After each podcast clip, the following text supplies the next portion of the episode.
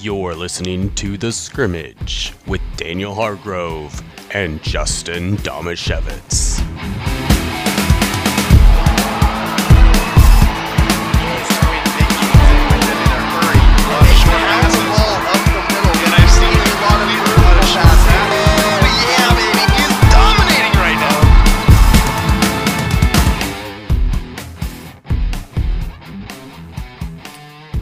Daniel. Daniel. Come on. Okay, I'll do this part for you. Yeah, Monday. Good morning, and welcome to the scrimmage. Whether you're listening on Monday or any other day of the week, thanks for making us part of your day. I am your host, Justin Damasiewicz. I've got my co host, Daniel Hargrove, here with me, although right now he is sitting in the corner pouting because he hates the NBA, because the Blazers lost to the Lakers, because somehow, according to him, the Lakers get all the calls or the Lakers cheated or whatever. He's just mad and he's he's protesting this show. I've also got my trusty producer Andrew Gross here with me, but at the moment he's having some technical difficulties with his microphone, so we'll have to see if we can get those sorted out. That way, my voice is not the only one that you hear today. For now, let's get things started with the two minute drill. Let's go, let's go, let's go, huddle up. Gotta hurry, gotta hurry, gotta hurry. Hey, two minute situation, 44 seconds, hand the ball to the ref. Do right, gonna do right. Three jet Buckeye, don't worry. The two minute drill starts now.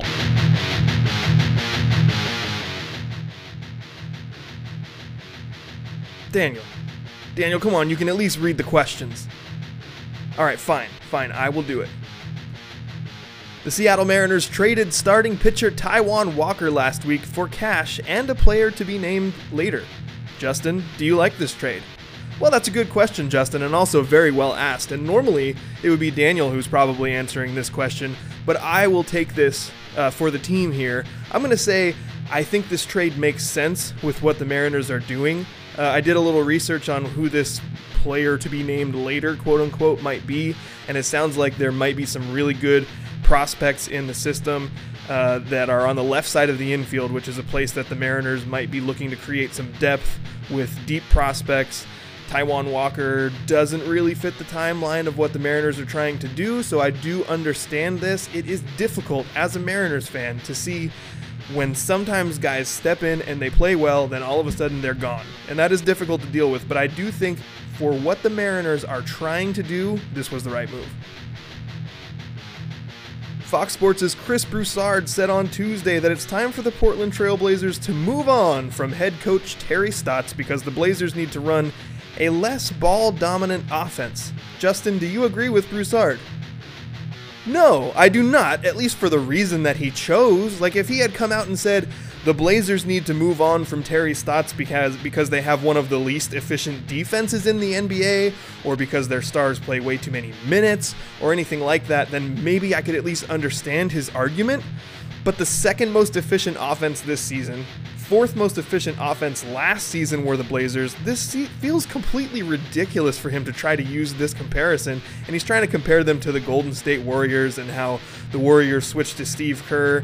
But right now, the Blazers' offense is working really well with the pieces that they have. What they need to do is add depth and hope everybody on the roster doesn't get injured next year like they did last year. Amidst injuries in their receiving corps, the Seattle Seahawks signed their own former second round pick, Paul Richardson, who spent the last two seasons playing for Washington. How does Richardson fit in with the current group? Well, I think Richardson fits in with the current group as a way to add depth, maybe compete for that three spot. Uh, a lot of people thought probably Phillip Dorsett would be the three receiver, but he's been dealing with a foot issue that seems to be lingering and it's bothering him for a long time. So, with the season coming up just right around the corner and another injury issue with John Ursua, it looked like the Mariner or the Mariners, no, the Seahawks were going to need to add some depth to the receiving corps anyway. So, I think this is a good move a guy that should be able to just jump right in. And his last season in Seattle, he was really productive 44 catches, 703 yards, and six touchdowns in 2017. So I am glad to see Paul Richardson come back. Although, in a few weeks, if the Seahawks manage to sign Josh Gordon, if John Ursua comes back, I'm not sure there will be a ton of need for him, but I'm glad that he is added to the depth chart. After the Philadelphia 76ers were swept out of the playoffs in the first round by the Boston Celtics, Sixers coach Brett, Brett Brown was promptly fired. Philly has a very talented roster. Justin, who should be its next head coach? Well, I've seen a lot of rumors floating out there. There was a few names. The most, the ones that jumped out at me most were Ty Lue and Jason Kidd. Now, to me, I'm not sure about as a coach because his success has only been kind of medium. But Jason Kidd makes a ton of sense for a guy that would have an opportunity to come in and coach Ben Simmons. Now, I'm not saying that he could turn him into the greatest three point shooter of all time or even a good three point shooter, but early in Jason Kidd's career, he managed to be a great player without shooting threes. I think he could help Ben Simmons become the kind of player that he wanted to be. Also, Jason Kidd is a guy who developed an outside shot through the course of his career. So maybe he can at least help Ben Simmons with some confidence. He could get in there. He's got a lot of coaching experience. I imagine he would be able to jump in and help that team be successful right away. Please enjoy this clip from a previous episode of The Scrimmage. Now, before we move on to Stump Daniel, I think we should address the way the show opened.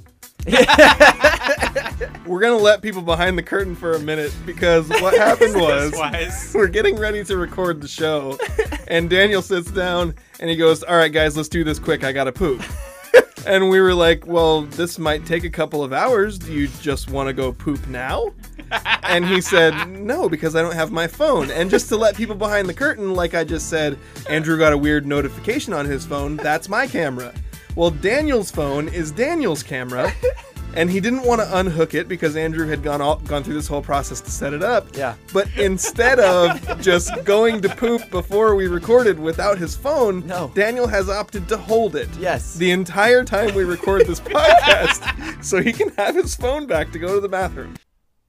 Welcome back, and thank you for joining us on the scrimmage, which is brought to you by Oly Pen Real Estate and the Law Office of Jeffrey A. Damasiewicz. The segment that would be coming up now typically is Stump Daniel. Now, that might be a little bit difficult because Daniel is still sitting in a corner, pouting and protesting the show.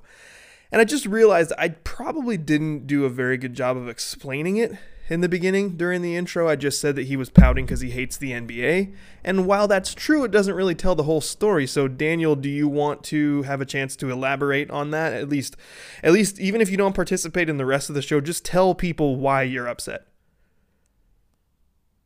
He's just looking at me. Just just this is your opportunity. Just why do you hate the NBA right now? Nothing. Okay. This is going to be fun. So, in order to fully explain this, Andrew, did you have anything you want to add? All right, Andrew's lips are moving, but his microphone's not working, so we've got nothing from him either. I'm going to just pick up the ball and go with it. In order to make Daniel's feelings known, I thought the best thing to do would be go back to the root of the problem. The root of the problem was we were watching game with separate places, but we have a group chat that we always text with each other. We're watching game 4 of the Blazers Lakers series, and the Bla- if, in case you didn't catch what happened, the Blazers are the eight seed, the Lakers are the one seed. The Blazers come out right off the bat, they win game one.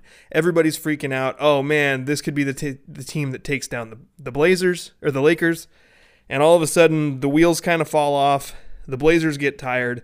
In game two, they just get completely housed. Um, Damian Lillard dislocates his finger and uh, everything kind of goes downhill for the Blazers at that point. The next game, it's close. Lakers pull away at the end. Blazers run out of steam, which I think is the overwhelming theme of this series was that the Blazers just got tired. They don't have the depth that the Lakers do. Um, and probably top end talent, Anthony Davis and LeBron James, would be hard for anybody to deal with. But we get into game four. So you're the Blazers, you're down 2 1, thinking we still have a chance, but if we lose this game, we're toast. If we lose game four, we go down 3 1. We have to beat the Lakers three times in a row with the depth issues and the fatigue issues that we're having. Doesn't seem likely. So you have to put yourself in Daniel's shoes here. He admitted he was watching this game through his fan filter. This was later after he had calmed down. But some of the things he said in our group chat will let you know why he is sitting out this show to protest the NBA. Here's one text CJ is getting hammered every time. Then they will call that weak stuff on the board.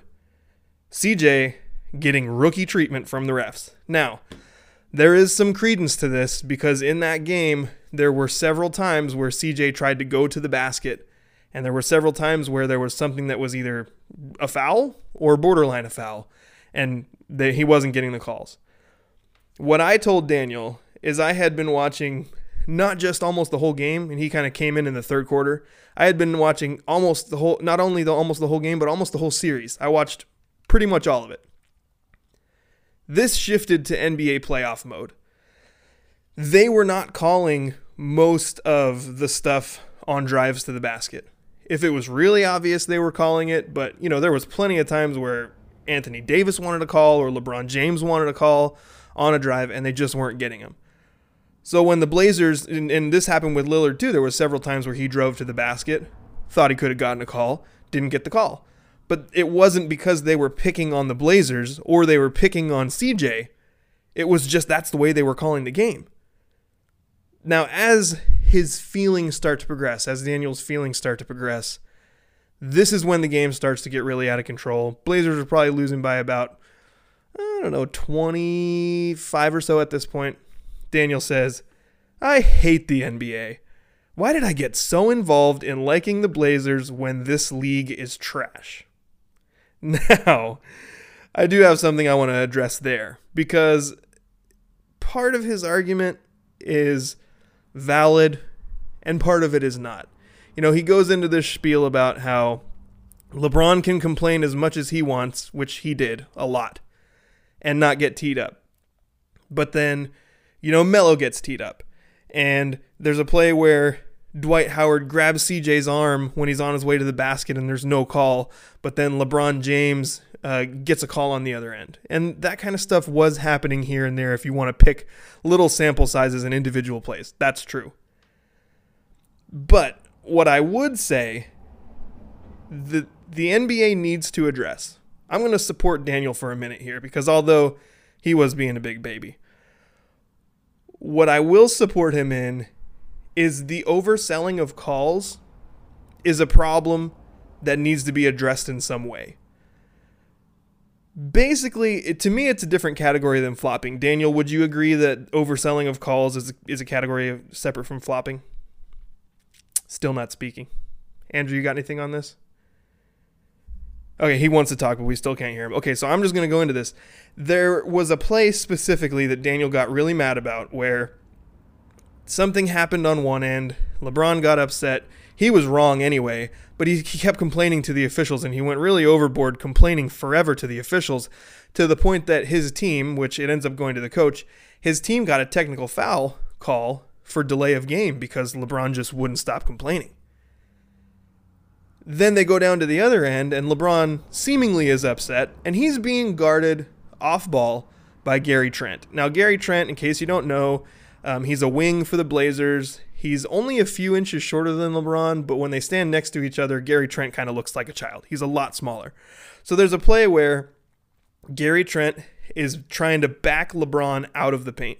He backs into him, he pushes him with his arm. It's a foul, but you couldn't convince me, and you couldn't convince Daniel either, that LeBron James would have fallen over from that kind of contact from Cherry, Gary Trent. LeBron sells the foul, sells the push, foul, falls over, gets the call. This set Daniel off through the roof. But that's kind of what I'm talking about. There's a difference between selling a foul and flat out flopping. And guys do both, and LeBron has done both. You could go Google some GIFs of LeBron and get some pretty funny LeBron flopping GIFs. But I think more what more often happens with NBA players in general, but with LeBron specifically, is he spent he has spent so much of his career being a big, strong tank that can drive in through contact, go up to the basket, and not really be affected by all the times that he gets hammered. This is not a new story. This is something that's been happening since the beginning of his career. He's a big, strong dude, especially probably around year three or so when he really filled out he just doesn't get affected by contact the the same way that other people do. So when he goes in, he gets the contact, he has to sell the call, otherwise he doesn't get it. That's the issue that the NBA needs to address. They need to figure out a way. Maybe it's impossible. I don't know. But they need to figure out a way that officials can call fouls more accurately without players having to throw themselves on the ground. Because you couldn't convince me that LeBron wants to throw himself on the ground. I don't think he does. I think that LeBron wants to go up through the contact and make the shot and get the foul call. But he can't do that. And as LeBron's career has progressed, he seems more and more to care about how he can affect and manipulate the way the officials call the game. So, another thing that Daniel has noticed and that I have noticed is that almost every game, there's a point where LeBron goes down because he thinks he was fouled or he was fouled on a drive to the basket. And then he gets up from that. And instead of going back to play defense, he sits on the ground for a minute, complains to the officials, and then complains to the officials on his way back. And there's been multiple times since the bubble started that I've been watching a game and I've noticed, oh, the other team has a five on four. Well, guess what? The other team notices it almost every time too, and they end up getting an open shot. But LeBron's not stupid. LeBron's not saying, I'm going to give up a basket just to give up a basket. LeBron believes that if he continuously talks to the officials and if he continuously sells foul calls, that by the end of the game, the way they officiate it's going to be different. So it's a strategy to him. Whether you consider it a right or wrong strategy, it's the strategy that he's been forced into because the NBA officials have not figured out a way, or the NBA hasn't figured out a way to get its officials to call things correctly the first time. I heard a little bit of Jeff Van Gundy on a broadcast the other day, kind of addressing this like, hey, this is an issue. The NBA needs to figure out how to make it so players don't have to do this anymore. And that is 100% my belief. There are floppers out there, there are people who flop, but selling a call is something that happens in the NBA. Now, Daniel, have I persuaded you with this argument that it's not just LeBron being a baby. It's not just LeBron deciding that he's going to unfairly manipulate the game. This is a strategy by LeBron James that's been forced on him by the NBA because of the way he's been officiated over the last several years. Do you believe that? Still nothing. He's been in the NBA 17 years. You don't believe he might have picked up a few tricks here and there about the best way to get games officiated? Okay, Daniel's not he's not giving me anything. So I think I'm going to move on from this particular topic. And I'm going to move into what's usually my favorite segment, Stump Daniel. Now, I don't have Daniel really. I mean, he's here sitting in a corner pouting and mostly just glaring at me but has refused to speak up to this point. So I'm, I'm just going to go into what I have thought was something that really snuck up on me, which is the NFL season. Did you know that the NFL season starts in like a week and a half? Well, I was reminded of that about a week ago, and that was really the first time I thought about it. But it's interesting because it means I haven't thought about fantasy football at all. So, what I'm hoping, and I was going to have Daniel participate in this, but since he's not, I'm just going to let you guys play this game wherever you're listening from, I, am want you to play this game, okay?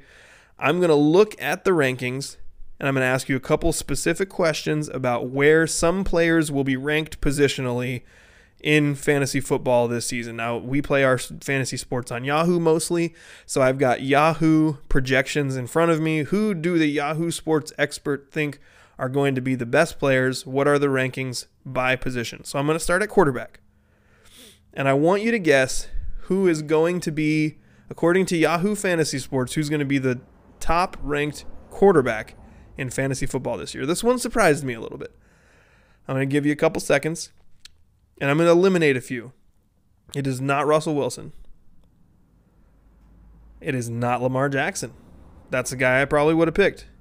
It's actually Patrick Mahomes. Now, I think just the addition of having the rushing threat and add that to what Lamar Jackson did last year in the passing game, I would have thought he would be the top choice, but he wasn't. Yahoo has Patrick Mahomes as the top quarterback. Now, it goes Patrick Mahomes and Lamar Jackson is second. Could anybody guess where you would find Russell Wilson on that list?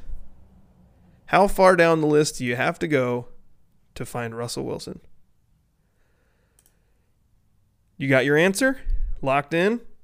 Number four. So it goes Patrick Mahomes, Lamar Jackson, you got Russell Wilson at four. Now try to think of what player might be shimmied in there in the three spot because I actually thought Russell would be a clear cut three personally. But think about what player might be there. There's a few different options for what it could be. I'll give you a couple seconds. It's an NFC player. The answer is Dak Prescott. I thought Russ would be a better option, and I don't think many people would be arguing that Dak is a better quarterback than Russ. He is definitely not. Wilson has finally got to the point in his career where he's recognized as a top tier quarterback. If people don't have him in the top two, they have him in the top three. Most analysts either go Mahomes, Wilson, or Mahomes, some people might say Jackson, which I don't agree with, and then Wilson. But you got Dak Prescott shimmied in there in the three spot, which the only explanation I can think of is more weapons in Dallas and a more wide open offense is going to give him more opportunities to throw for a lot of stats. The counter I would have to that is the Seah- the Seahawks and Russell both have already expressed the, a desire to do things in a more up tempo way on offense from the beginning this year because the Seahawks offense is always best in like close end of game situations, two minute drill when they start really moving, then they're they're most efficient. So Russ wants to do that from the beginning. Pete Carroll uh, is also open to doing that from the beginning. So I think this could be an opportunity for Russ to rack up a bunch of stats this season. But we're gonna move on to wide receivers. This is one I think, especially since this is a PPR league, which I feel like most at this point most leagues are PPR. Um, this is a PPR ranking, and the first wide receiver feels really obvious to me. It's Michael Thomas from New Orleans. The next one, that's where it gets a little interesting because you have kind of a mix of guys. You know, you've got Tyreek Hill from Kansas City. You've got uh, Chris Godwin with Tom Brady there in Tampa Bay. You got DeAndre Hopkins. How is he going to transition with his move to Arizona and uh, having uh, now sophomore quarterback throwing him the ball, but someone who's who's Kyler Murray, who had a really good rookie season. Um, I think it's interesting to see the way that they ranked these guys. And I also thought that the spot they had Tyler Lockett in is kind of interesting. So think to yourself who who you think is the most likely second ranked receiver. I'll give you a couple seconds here. It is an AFC receiver. It is Tyreek Hill. So the second receiver, I guess they assume because they have he has a Super Bowl champion, Super Bowl MVP quarterback Patrick Mahomes throwing to him. Tyreek Hill will be able to stay on the field and he'll rack up the second most stats among receivers. They've got Odell Beckham ranked third, Chris Godwin ranked fourth, and DeAndre Hopkins rounding out the top five. Now, I thought it was interesting where Lockett uh, got ranked here. We're in the Pacific Northwest. Our players for the Seahawks, Mariners, uh, Blazers, whatever it is, tend to kind of get overlooked nationally for a while. And we've gotten to a point where it appears that Tyler Lockett is starting to get some actual recognition for what he does consistently on the field. And Tyler Lockett is actually ranked seventh of all receivers. You only have to go one further down from DeAndre Hopkins past Kenny Golladay from Detroit to get to Tyler Lockett, ranked seventh among receivers. So it's nice to see Lockett be able to get into that spot. Now we're going to do only one more category here since we don't have Daniel. We're going to keep Stump Daniel on the short side. We're going to go into running backs. Now I thought this was interesting as well because the person who is ranked number one is not the guy who I thought it would be. I'm just going to tell you who I thought it would be. I thought it would be Christian McCaffrey because, especially in a PPR league, you you have a guy who catches a buttload of passes. He just signed a massive contract. He's get he gets rushing yards, he gets receiving yards. He feels like he should be the guy who's going to rack up points for you. But who do you think Yahoo has ranked ahead of him? I'm going to give you a second, and it is an NFC running back. What NFC running back do you think Yahoo has ranked ahead of Christian McCaffrey?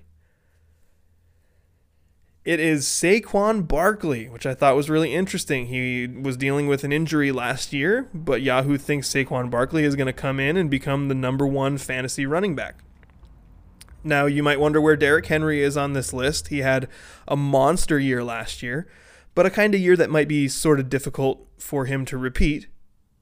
Derrick Henry is third on the list. Now, since we've done the Seahawks theme about where is your Seahawks player, you have to go all the way down to number 18 to get to Chris Carson. And I'm not sure all of what made guys like Austin Ekeler and Todd Gurley and a pair of rookies in Clyde Edwards Helaire and Jonathan Taylor be ranked ahead of him.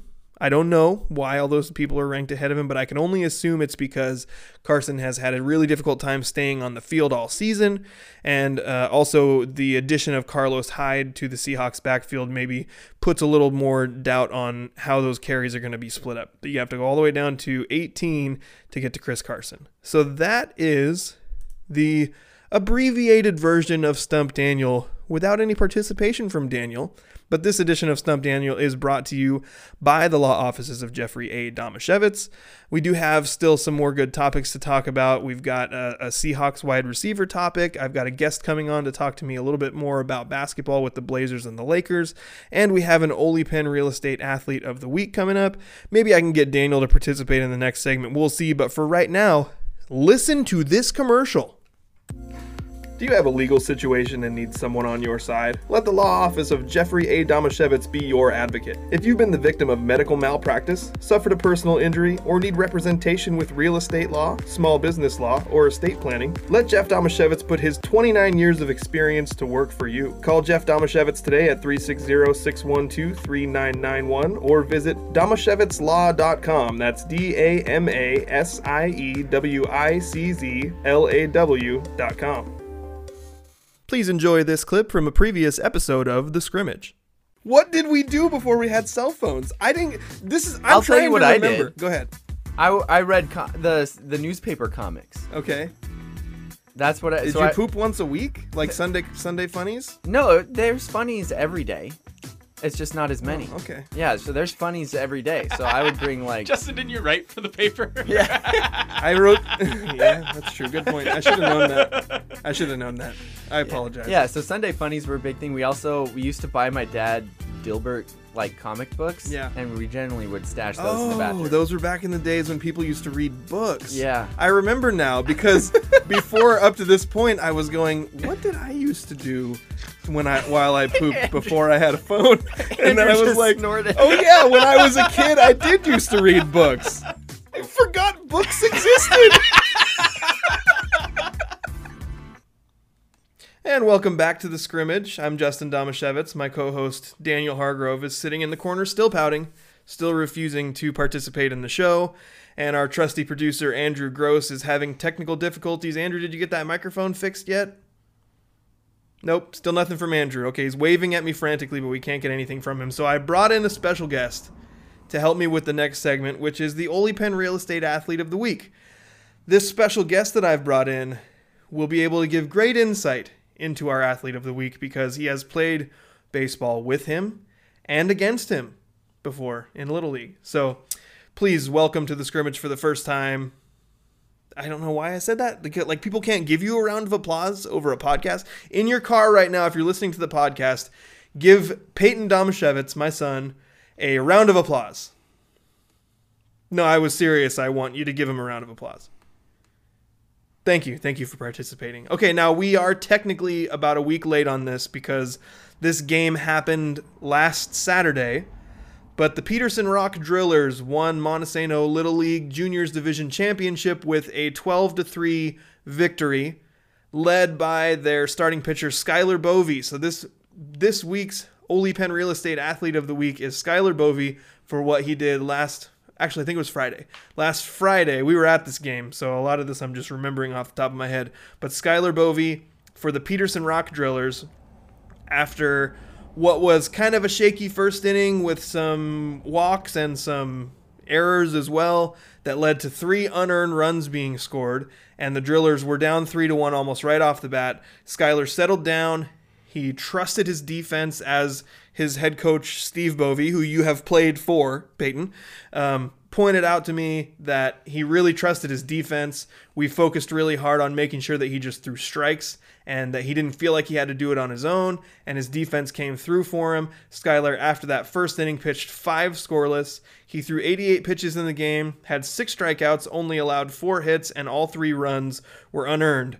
Also at the plate, Skylar had three walks and three runs scored, but when he actually got to hit swing the bat, he was one for one with a double that went all the way to the fence.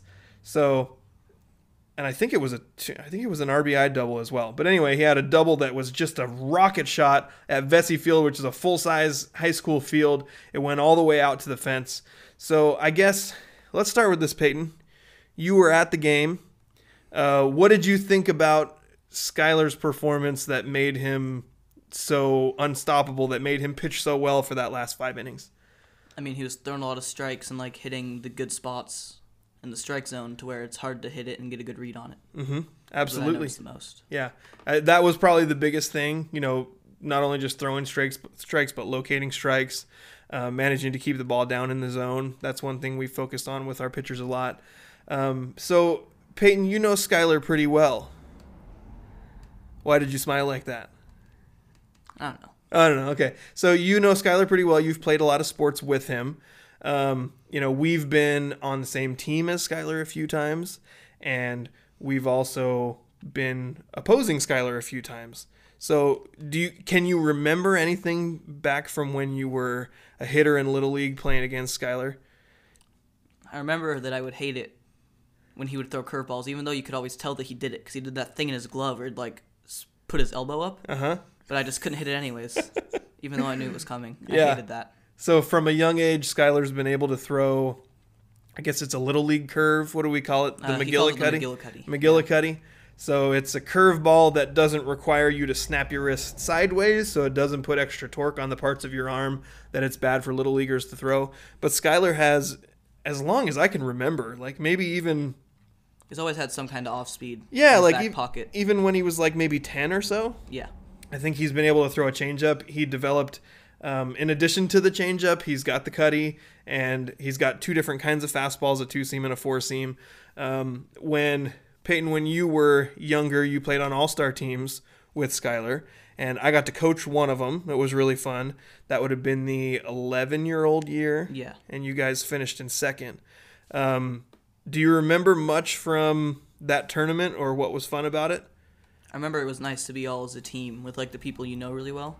Yeah. And also that it was nice we were doing really well, and spirits were high and stuff. Pitchers were pitching well, fielders were fielding well. It was just all going pretty good. Yeah. And I know uh, just from all the time, full disclosure, I've known Skylar Bove for a really long time. Um, his dad, Steve, who's also the coach, is a good friend of mine. Um, Steve said Skylar had his best performance of the season in this championship, but I've really enjoyed getting a chance to know Skylar um, over the last several years and not only being able to see how he's developed as an athlete, because in addition to being um, a pitcher and a good hitter on their baseball team, and he plays lots of travel ball. Um, he also has been the quarterback or one of the quarterbacks on the football team since third grade or so. Yeah. Yeah, well, that's when that's when Peyton started playing was in third grade, and Skylar's always and actually I think that he played quarterback on their flag football team when he was like five, but we weren't we weren't there for that. But uh, it's been really really fun to watch Skylar's development and see how he was able to get to this point as as an athlete to where you know he can be the guy he can be the pitcher you can throw him out on the mound and know that he can respond to the pressure so do you do you Peyton have any funny Skylar Bove stories? Anything you'd like to share? Oh, let's see if I can think of a good one here. Not really off the top of my head, but I'm sure if I had more time, I could think of something. oh there's of good I'm sure there's lots of good Skylar Bove stories. I probably have some too probably some he'd be embarrassed if I shared so and that's all probably what you're thinking too Yeah. You don't want to share anything embarrassing. Okay. Well, I'll, I'll just say we'll wrap up this segment. Um, Skylar Bove, congratulations. You led your team to the championship not only on the mound, but also at the plate. Uh, you are the Oly Pen Real Estate Athlete of the Week. Not historical this week because we have real sports that happened. So you are the Oly Pen Real Estate Athlete of the Week, Skylar Bove. Congratulations. And since I have Peyton here, I thought we would talk about one of the things that we sort of tend to talk about just in our own normal everyday lives, which is basketball, which is the NBA basketball.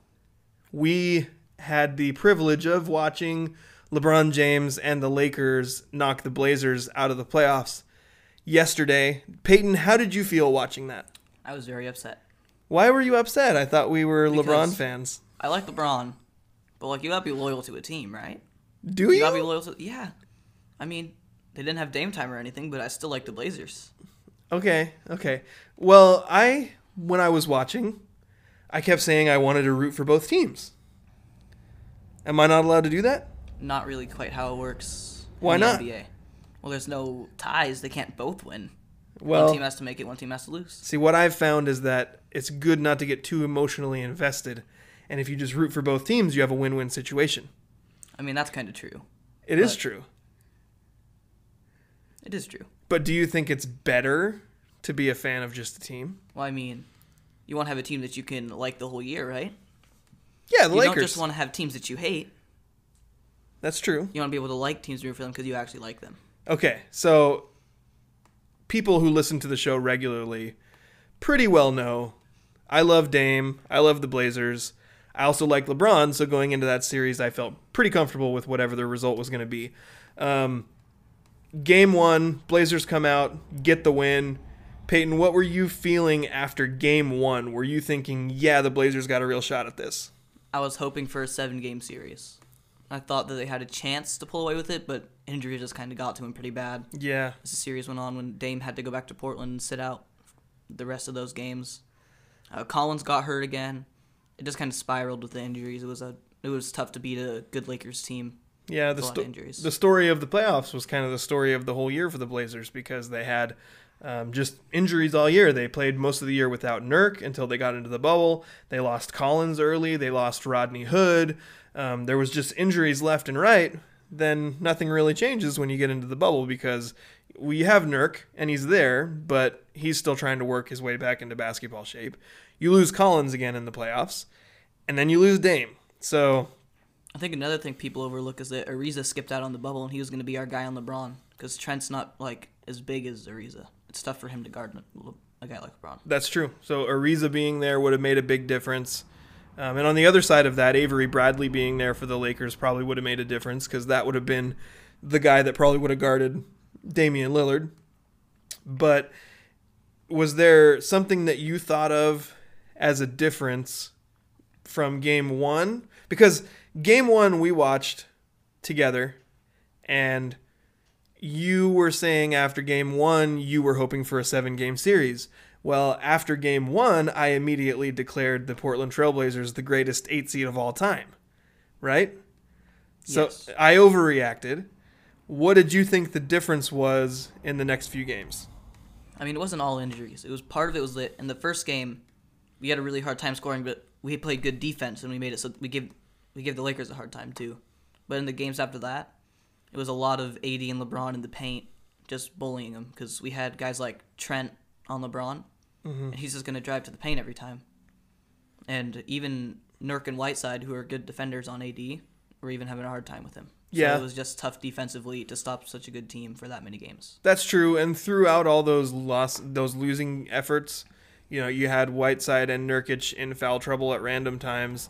And you're right, the Blazers were forced to play a lot of small lineups. I think there was one where were we watching and you were like, "Who is that guarding AD? Who, was? I can't remember? Wasn't that like Wenyen Gabriel? Or it was something? Wenyen Like- Gabriel or Carmelo Anthony Yeah, or there was, was a guy. like that. There was a, from the beginning of the series. I had thought you have a chance if you're the Blazers to to to at least contain a guy like AD because you have a rim protector in Whiteside, you have a guy like Nurkic or a guy like Collins who can get out and guard him a little bit further away from the basket. But it just didn't work out that way. a lot of foul trouble from the big men inside just trying to stop because like with McGee, Howard, AD, they had a lot of big man depth that the Blazers didn't, didn't really have because of injuries. Okay, so here's another thing. We watched most of the games. Some people, Daniel, think the officiating was very one sided. What was your thought? Did you think the games were fairly officiated? Do you think the, the Blazers got the bad end of that deal? It seemed mostly fairly officiated. I think there were some calls that kind of worked me up against the Blazers, like just upsetting calls in important moments of the games. But I think for the most part, it was fairly officiated. I don't think they were trying to do anything to lean towards the Lakers.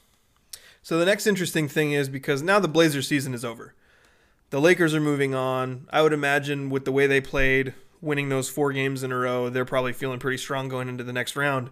What I'm more interested in is what's going to happen next year for the Blazers because the dialogue around this team the whole time has been, well, they're an eight seed, but they're really more like a three seed.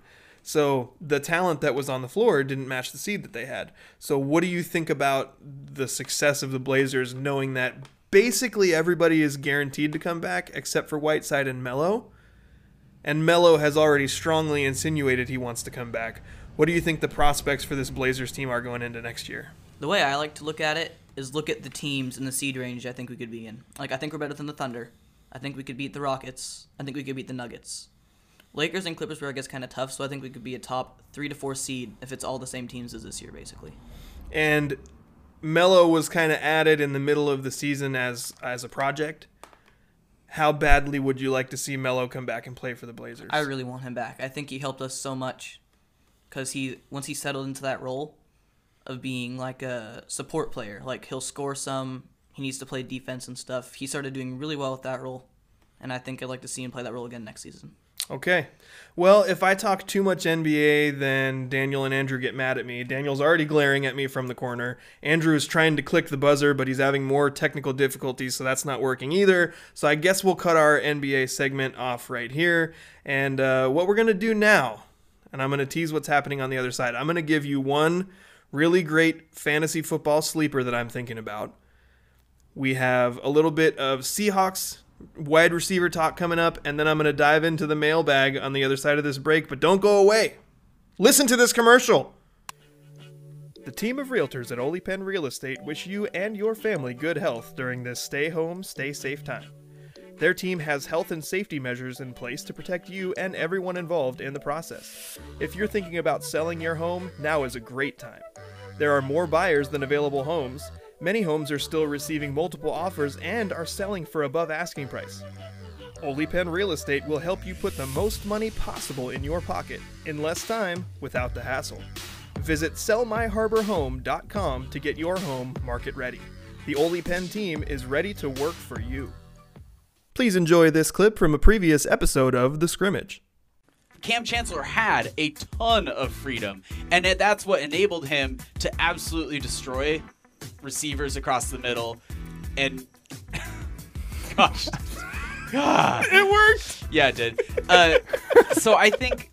I think that we are going to see Jamal Adams in that same position, in that same scheme, but I don't think that it will look the exact same. I think you're right, and especially the reason why so Justin, proud of myself. Justin's trying to cowboy another Sorry, no, segment just by uh. making faces at the camera. Welcome back, and thank you for listening to The Scrimmage, which is brought to you by Oly Pen Real Estate and the law office of Jeffrey A. Damasiewicz.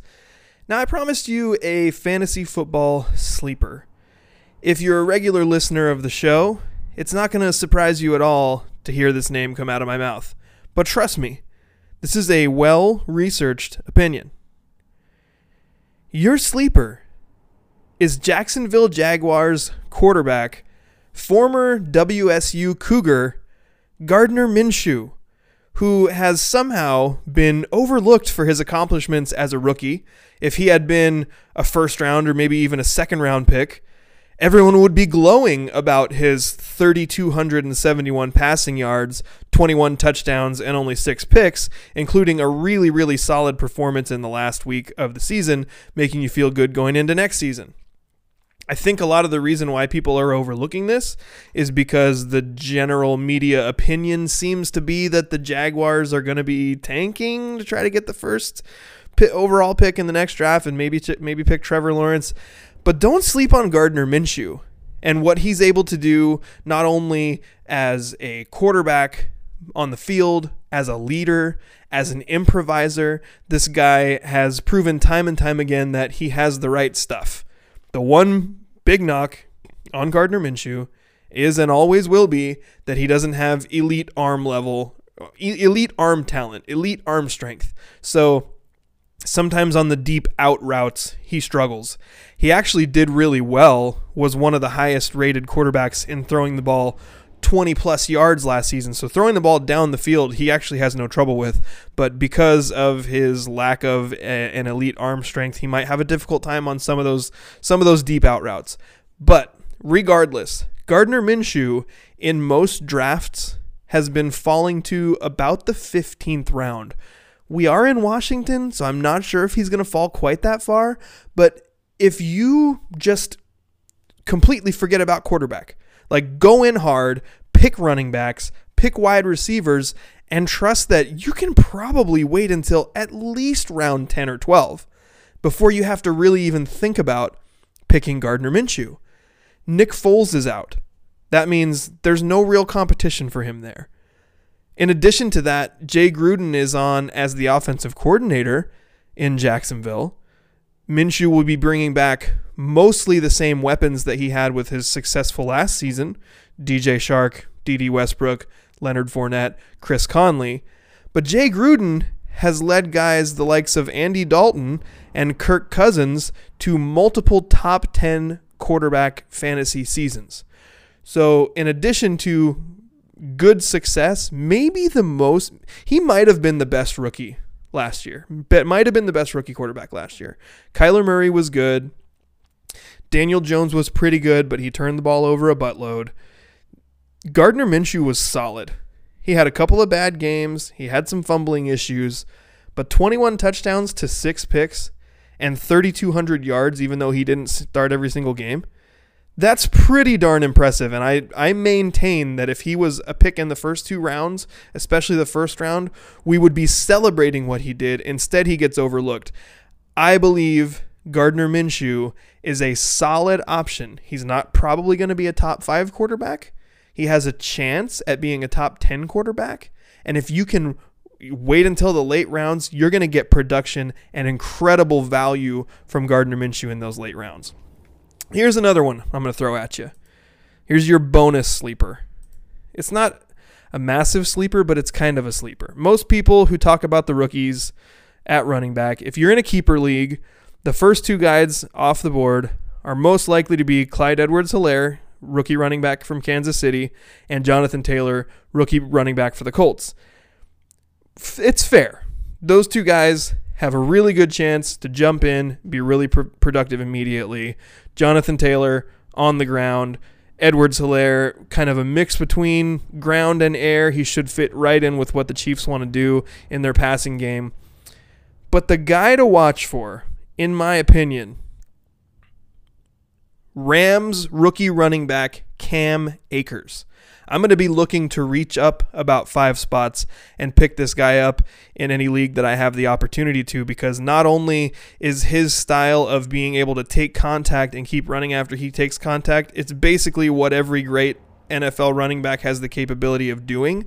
But in addition to that, he is in a situation where he's he's going to share time early, but he's the best runner in the group on his team. And and as the season as the season goes on, I project that he's going to be I think he's going to be really productive in the second half of the season. So I would reach over guys like Sony Michel, uh, even Raheem Mostert, uh, or or perhaps even Melvin Gordon, maybe Leonard Fournette because he's constantly hurt, maybe David Montgomery. I will be taking a chance if I have an opportunity on Cam Akers. If Andrew were if Andrew's microphone was working, which Andrew is your microphone working yet? Still, still no. He's tapping it. Nope, no good. Uh, so he would be telling you J.K. Dobbins from Baltimore is the guy. Um, but I'm going to be reaching to get Cam Akers, and I will definitely be attempting to get Gardner Minshew on every fantasy team I own. So I'm going to move on. We've got a Seahawks topic. Now, I was really hoping that Andrew would be able to get his microphone situation figured out before this because I really like to get Andrews and I'm I've given up on Daniel. He's just sitting there, he's staring at he's still glaring at me. Daniel, your face is to stick that way if you keep making that face. I was hoping to get Andrew's input on this, but maybe he's not quite as good as at technology as we thought he was because this has been like almost an hour of show and he hasn't been able to get his um, his microphone situation figured out. So I'm going to dive right into the Seahawks signing Paul Richardson. Now, I think this is really interesting because a lot of people have reacted to this that it means the Seahawks are not signing Josh Gordon. Well, unless some news has come out in the last couple of hours, I don't think Josh Gordon has made any kind of commitment anywhere. A lot of people reacted, and perhaps overreacted, to a picture on his Instagram, which seemed to indicate uh, that he was interested in going to the San Francisco 49ers. Now, nobody can really sign him right now because he's still on the commissioner's exempt list, and the NFL has to decide how many games he's going to be suspended before he can sign with someone. But here's how I reacted to the Paul Richardson news. I actually think it has no bearing on what's happening with Josh Gordon. Phillip Dorsett has been dealing with a foot issue that Pete Carroll said they're not really sure what the time ta- time frame on it is. He, it's not bad enough for him to go on the IR or the pup list or anything like that, but it's bad enough that it's been bugging him for a while, and they're not really sure what the time frame is. John Ursua also has been dealing with injuries, so that kind of leaves the Seahawks with their two top threats. The obvious two top guys are Tyler Lockett and DK Metcalf. Then are we looking at David Moore being the third guy? I mean, I don't think anybody wants to see that. Are we looking at Freddie Swain, the rookie, coming in and, and playing significant time at wide receiver? I don't think anybody wants to see that either.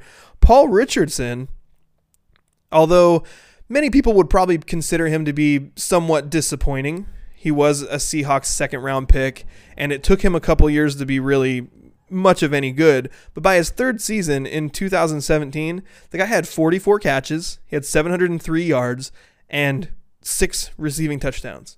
It was good enough for him to go sign, I think, like a 40 million. Don't quote me on this, but I think it was like a 40 million dollar deal in Washington. Um, he went there for a couple years, had nothing but injury issues, so the Seahawks are bringing him back. I don't view this as a replacement for Josh Gordon. I think the Seahawks are looking at their injury situation going, oh crap, let's not put ourselves in a position where we have to put David Moore on the field any more than we did. I mean, I mean, if you watched the Seahawks last year, you probably don't want David Moore on the field any more than he has to be. So if you can have just while your guys are getting their injury situations figured out, Paul Richardson get on the field, you don't have to trust him for too much because if he gets hurt, hopefully by the and he is as many people have pointed out, he is kind of made of glass. He gets hurt a lot. But hopefully you can have him on the field until some of your other guys come back. Maybe you have uh, maybe you have him on the field until Phillip Dorsett comes back. Maybe you have him on the field until John Ursua comes back. I have not closed the door on Josh Gordon. I caution you. Don't close the door on Josh Gordon. I still think there's a decent chance that the Seahawks will pick this guy up. Here's the other interesting question. Uh, this is probably at least partially a reaction to something I heard Peter King say a couple weeks ago on a sports show.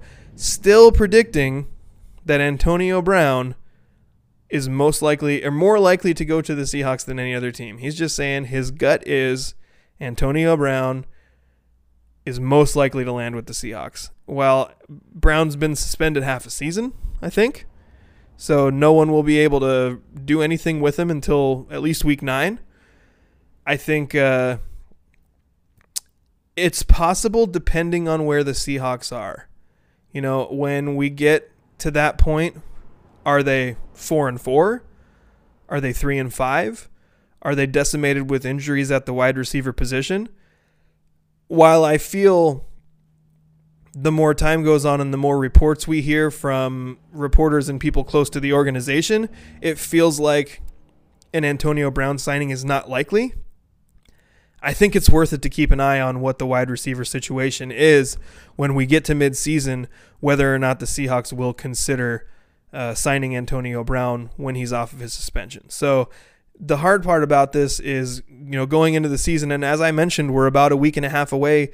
We don't really know what the Seahawks wide receiving corps is going to look like. We know who the top two guys are. We know they have Tyler Lockett and DK Metcalf, but who's going to be the third guy? Who's going to be the fourth guy? Who's going to be the fifth guy? It's it'll be really interesting to see how that all shakes out and whether or not they will be able to get healthy enough to have a full receiving corps out there um, during the regular season. That's probably about enough Seahawks talk for me. I uh, Daniel, you got anything you want to add? I said I wasn't going to try, but I thought I'd give him one more chance. I don't have anything from Daniel. I don't have anything from Andrew because his microphone's not working, although he's nodding at me like he just agreed with everything I said, which means a lot to me. Thank you, Andrew. Thank you very much for that. Um, but I think what we're going to do here is man i've got i've i've gotten through all my topics i got through everything i want to talk about we have great stuff on mailbag but i am really enjoying these rejoins these flashbacks to previous episodes so i'm going to play one more for you you listen to this and how this episode kind of spiraled out of a muck office fans should know that quote and on the other side of this i'm going to come out and answer some mailbag questions Please enjoy this clip from a previous episode of The Scrimmage. I feel like I've expended two at uh, two shows worth of emotions, like two weeks worth of emotion into this show. I um, can't. I just can't highs anymore, and lows guys. for me. You know, I've had highs and lows. Because we were talking about the Blazers, and I was super high, but then low, because then just talking about how emotionally exhausted they are. And then super high talking about Jace, and then just super low talking, about talking that Jace. game. I fell apart at a certain point in this. and you just lost I your. fell apart. You lost it. I We did. probably. You get were making faces into the camera for the last half of the show. Did I have a single positive contribution after that? I don't think I did. well, thank you for walking through those memories with me from what I think was probably the most fun episode of the show that I've ever been involved in.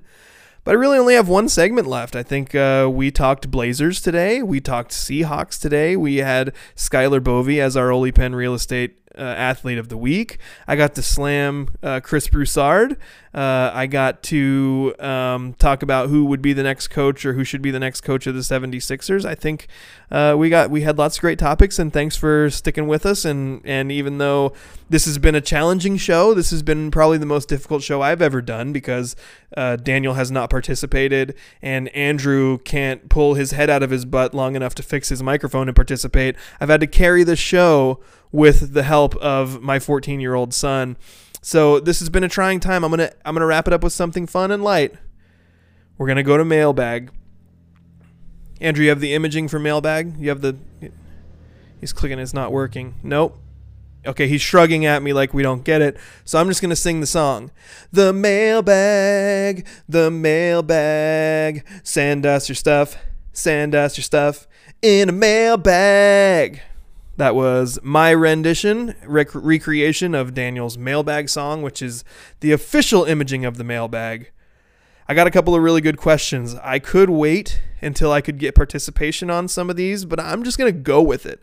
I'm going to go for it. The first question comes from Braden Do the Seahawks sign a D lineman before week one? Now, Braden sent me this question about a week ago. So a week has passed. As far as I know, no additional D lineman has been signed. Um, Everson Griffen is off the market. He's been signed. Does does claim if you sign Clay Matthews, does that count as a defensive lineman? I'd say he's a linebacker and an edge rusher. Um, would you qualify that? I still think there's a decent possibility that they sign someone like Clay Matthews, either sign Clay Matthews or someone like Clay Matthews. The Jadeveon Clowney stuff is weird. It feels like he's ready to not play this season. But I saw a report earlier this week saying that stuff has kind of gotten weirder. Like, not only has Clowney turned down an offer that seemed really good, multiple offers that seemed really good, he has, in addition to um, not being able to mentally make himself lower his price from the 17 million that he wanted down to about 10 to 12 million, which is probably what he's going to get at this point. He has kind of gone incommunicado with his own agent. The the stuff is weird. I don't I don't know much about Jadeveon Clowney personally or how he runs his business. Maybe he's getting bad advice from people, but there are reports coming out that when teams were interested in Clowney and they reached out to his agent, his agent couldn't even get a hold of Clowney. So maybe there's something more going on in Clowney's life where football is not really the priority. I don't know.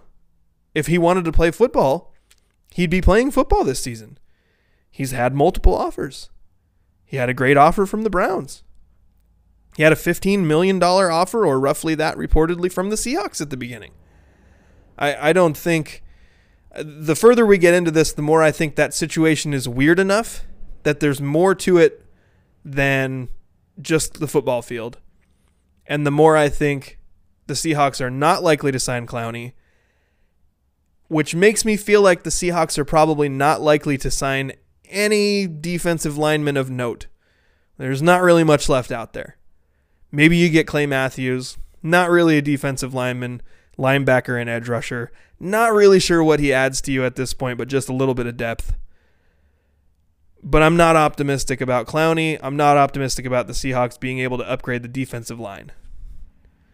Sorry, Braden. I want to give you a better question, but the or answer to your question, but the answer is no.